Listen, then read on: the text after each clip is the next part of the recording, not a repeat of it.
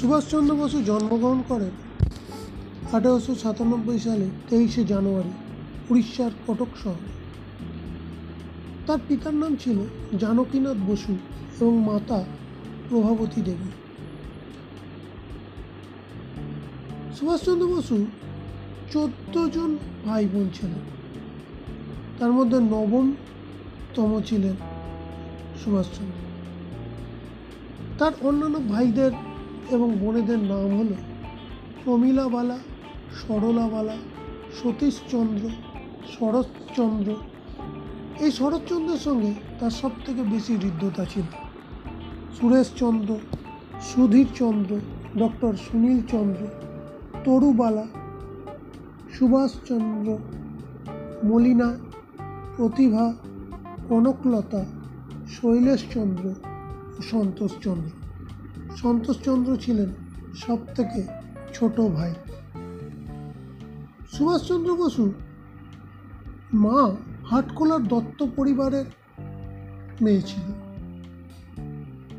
তার পিতার নাম ছিল গঙ্গানারায়ণ দত্ত এবং মাতার নাম ছিল কমলা কামিনী দত্ত। প্রভাবতী বসু জন্মগ্রহণ করেন আঠারোশো উনসত্তর সালে কলকাতায়। অন্যদিকে জানকীনাথ বসু জন্মগ্রহণ করেন আঠেরোশো ষাট সালে আঠাশে মে, কোদালিয়ায়। জানকীনাথ বসুর পিতার নাম ছিল হরনাথ বসু। অর্থাৎ সুভাষচন্দ্র বসুর ঠাকুরদার নাম ছিল হরনাথ বসু। সুভাষচন্দ্র বসুকে ছোটবেলা থেকে তার ভাইপোরা রাঙা কাকু বলে ডাকত আবার সুভাষচন্দ্র বসু যখন ছোট ছিলেন তখন তাকে তার পরিবারের সবাই সুবি বলে ডাকত। সুভাষ বসু পরিবার কলকাতার নিকট মহিনগরে বাস করত। পরবর্তীকালে জানকীনাথ বসু যখন আইন ব্যবসা শুরু করেন, তখন তিনি কটকে চলে যান এবং কটকে তার অনেক খ্যাতি হয়। তিনি রায়বাহাদুর খেতাবও অর্জন করেছিলেন। উনিশশো বারো সালে তিনি ব্যবস্থাপক সভার সদস্য হন। কিন্তু সরকারি দমন নীতির প্রতিবাদ করে জানকীনাথ বসু এই রায়বুর বাহাদুর খেতাব বর্জন করেন।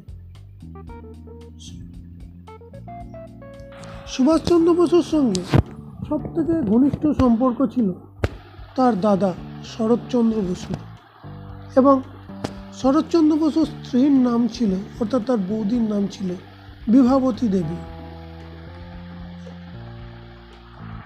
আরেকটি কথা না বললেই নয়। সুভাষচন্দ্র বসুর বিবাহ নিয়ে অনেক বিতর্ক আছে। কেউ বলেন তিনি বিবাহ করেছেন, কেউ বলেন করেননি। তবে বিভিন্ন তত্ত্ব মত অনুযায়ী উনিশশো চৌত্রিশ সালে সুভাষচন্দ্র বসুর সঙ্গে এমিলি সেঙ্কেলের পরিচয় করিয়ে দিয়েছিলেন ডক্টর মাথুর।